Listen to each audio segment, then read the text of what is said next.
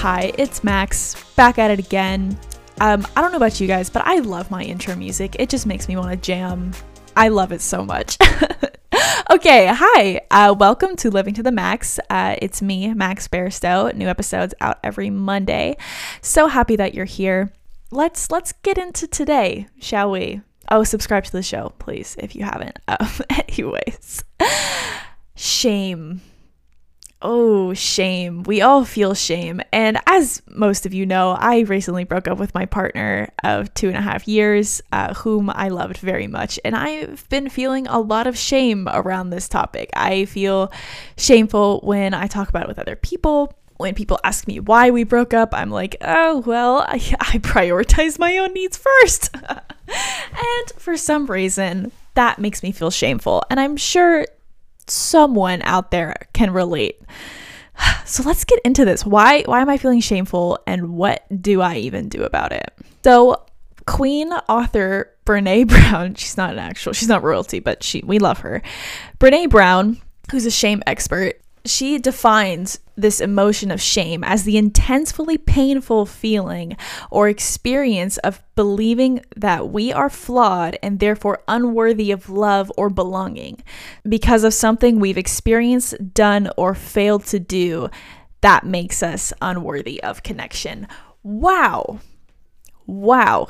Let me repeat that again because I might have butchered that a little bit. So, Brené Brown describes shame as the intensely painful feeling or experience of believing that we are flawed and therefore unworthy of love and belonging because we've experienced because of something we've experienced, done, or failed to do makes us unworthy of connection. That's a lot to digest right there. We may feel shameful for something that we have done, an experience we've had, something that was out of our control, yet we just still seem to have shame around. We have shame around uh, doing something too soon, doing something too late, whatever it is, for for feeling angry, for feeling sad, for feeling lonely, for feeling shame around shame, right? Important to understand that shame exists shame exists on a spectrum, just like most things do. At one end is healthy shame and the other end is toxic shame. Brené Brown describes healthy shame as guilt. I have done something bad. Whereas toxic shame is I am bad. When someone experiences toxic shame, they automatically assume something is wrong with me. I'm flawed, and this is not good. This is obviously not okay is a completely 100% normal human condition and it can be useful to help us learn.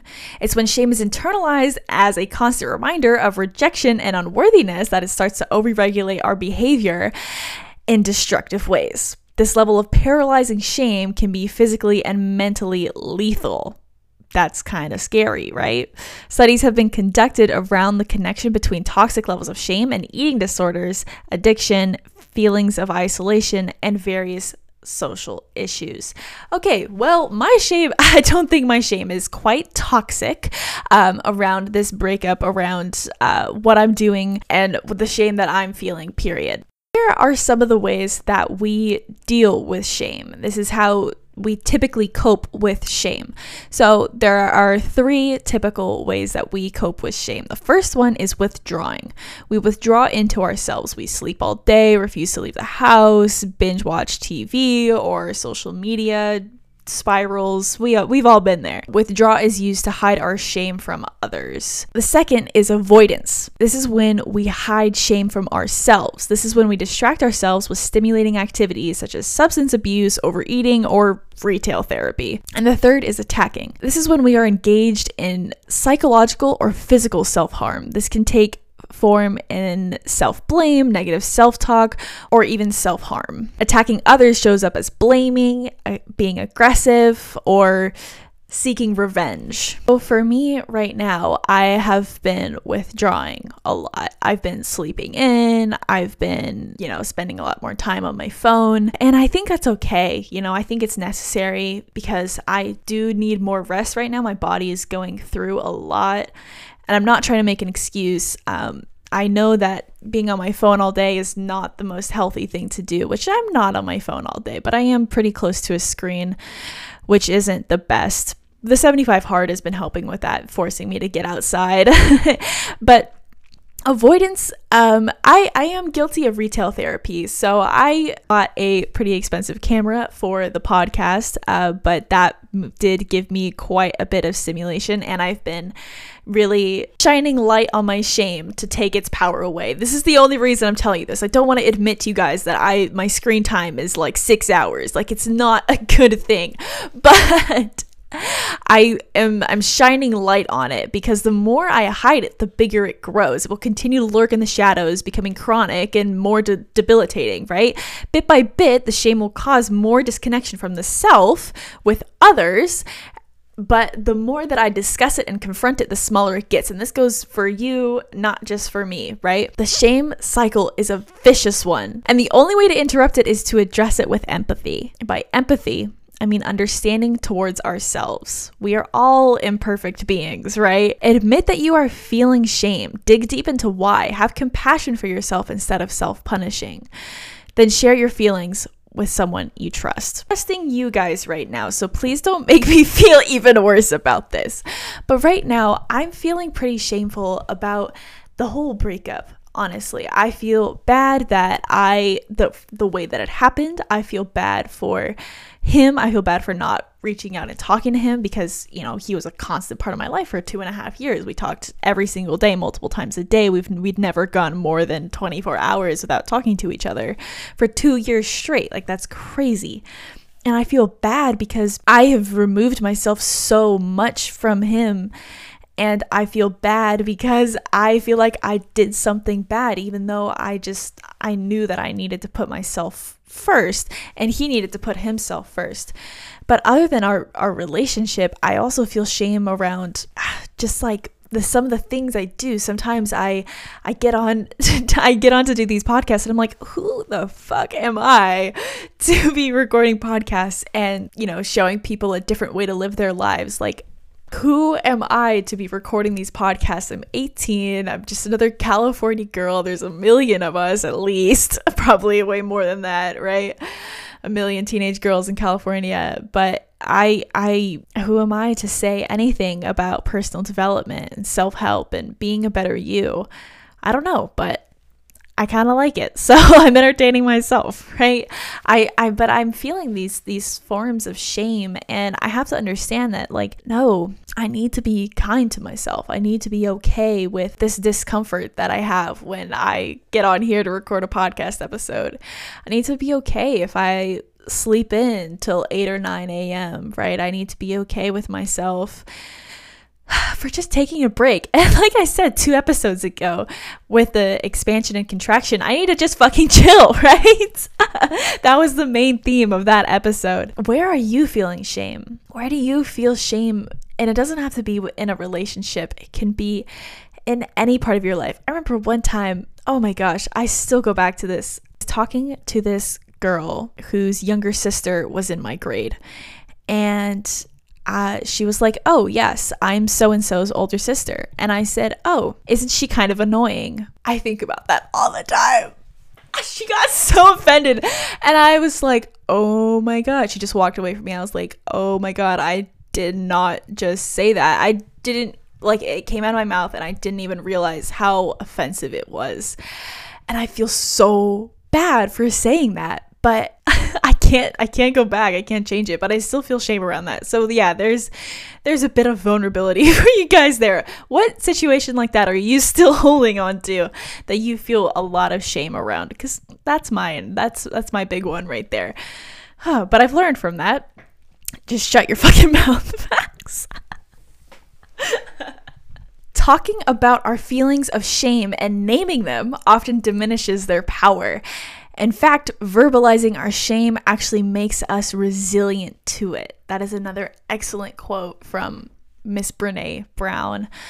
Wow. Okay, yeah, actually, after sharing that little story with you guys, it does make me feel better, and I feel like it's not holding as much power over me. So, I have an excellent exercise around shame that I do quite often actually or I, I have been um, since since going through this breakup in in the past month or so. In in one of my books um, it's called breakup boot camp and i would recommend it to anyone who's going through a breakup or um, especially women. Even if you're not going through a breakup it's a great book about relationships and you know your heart in general so i'm pulling out um, an exercise from this book. Okay, so this exercise is called Tame the Shame, and there's six steps.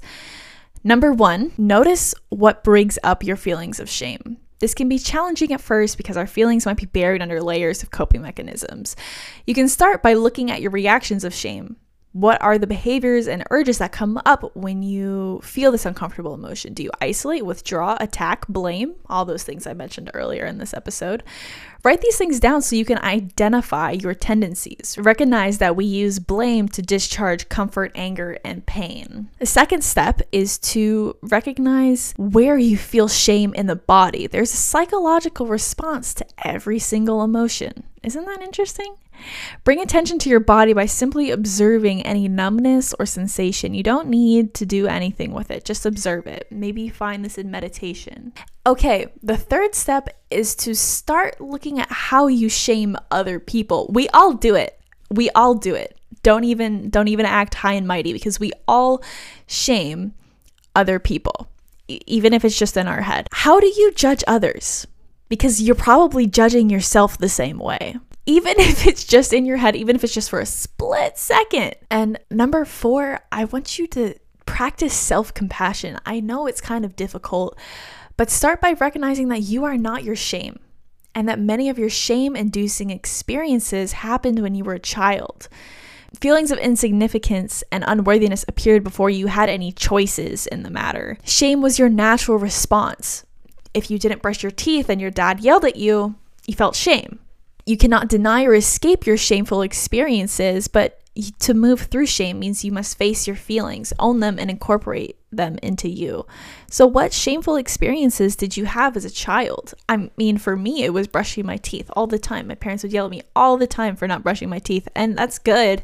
I brush my teeth twice a day now, but I felt very shameful when they caught me because I was like, oh, I guess I'm dirty, right? Something like that. What what was your little insignificant thing that has brought lots of shame to you? And it's not their fault, but just observe it. And for step 5, in your journal, write down a current situation that you feel shame around. Write in detail and do not hold back. The more detail, the better. This is your chance to get it out of your system and onto paper as a way of release. Set the story of shame free. Number six, who is someone you can trust with your feeling? Choose someone you know who will not reject you by your vulnerability. I'm choosing you guys. I really hope you don't reject me. Ask this person to hold space for you and share something that you feel shame around and you want to release. Tell them how they can support you just by reminding them that you don't need advice, you just want to share. If no one comes to mind, you can always contact me. I'm here for you guys. Uh, please send me your shameful stories. I would very much love to read them and laugh with you. Uh, but I'm just I'm just messing. Um, no, but seriously, if you do want to share your shame with me, I am here. I will, my DMs are always going to be open. I love hearing from people who listen to my episodes. Um, I really do appreciate it. So if you're feeling shameful and you don't really trust anyone else, hit me up and I will not o- offer any advice. I will just listen and I will respond as compassionately as possible. And if you want advice, I will offer it to you, but no unsolicited advice here. Okay, so now that we have that, how to how to tame our shame. Now now we need the antidote to shame, right? Which is self-compassion. You know what shame hates? Self-compassion. Self-compassion is empathy directed inward. It is the antidote for shame. Neuroscience research shows that self compassion strengthens the parts of our brains. It makes us happier, more resilient, and attuned to others. Let's all just be kind to each other. Easier said than done. Kristin Neff, a psychologist on self compassion, defines it as the ability to be kind and understanding towards oneself when faced with personal inadequacy, inadequacy, inadequacy. I can't even say that. Okay, you know what I'm saying. Or difficult situations. Isn't that interesting? Just be kind to yourself when hard things come up. We need to replace self judgment with self kindness. Accept that we can make mistakes and that disappointments are a natural part of being a human being. We're all going to be disappointed at one point or another in our lives, so it, we might as well not demand perfection for ourselves and forgive ourselves when we fall short. Accept that it is normal to be imperfect rather than blaming or criticizing ourselves for not measuring up. When I told that girl her little sister was annoying, I felt so bad. I felt stupid because it was a stupid thing to say. But that doesn't make me a stupid person.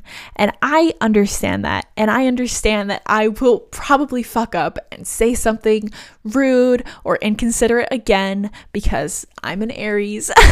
so that is what I have for you this episode. I really hope you enjoyed it and that you enjoyed my little comedic attempts to lighten the subject because it's hard. Shame is hard, and this breakup is hard, and life is hard. But you know what? It's also really good because I got Chipotle yesterday and it was delicious.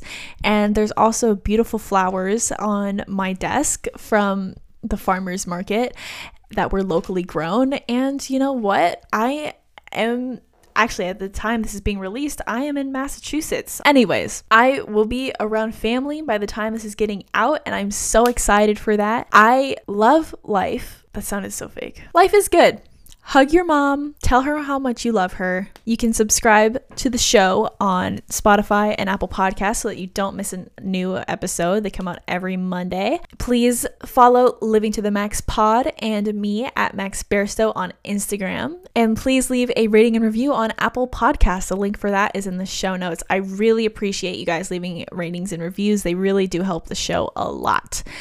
Okay, thank you all for listening to this episode uh, once again. You know that if you listen all the way to the end, you get a little secret, a little tidbit about my life. So here it is. And though I already shared uh, one of my most embarrassing moments uh, earlier in this episode of telling that girl that her little sister was stupid. I still really feel bad about that. But here's another secret. So, as the time of recording this, it is May 26th. And I don't know if you guys know, but there was an eclipse earlier this morning, and I did not wake up to go see it uh, because it was like 1 and 4 P- 4 a.m. Uh, and I just decided not to wake up to to see it. But I did see it in my dream, which is pretty cool. Yeah, I saw an eclipse in my dream. It was pretty gnarly uh, because I was in this like little bubble world and I like looked up at the sky and I saw like the shadow of the earth go over the moon or I don't really know how it works, but I saw like the shadow go over the moon and it was so cool. It was really really like interesting. And I was like, oh, that's so strange because there's an eclipse tonight. I didn't even wake up to go see it, but I still saw it. My mom said she woke up to see it, but it was too cloudy. You couldn't even, you know, see it in the sky because there were clouds around the moon, so you couldn't even see it, which kind of sucks. But ah, isn't that fascinating that I saw the eclipse in my dream, but I didn't see it in real life? Okay, I hope you all have an excellent, excellent week. Live your life to the max. Bye!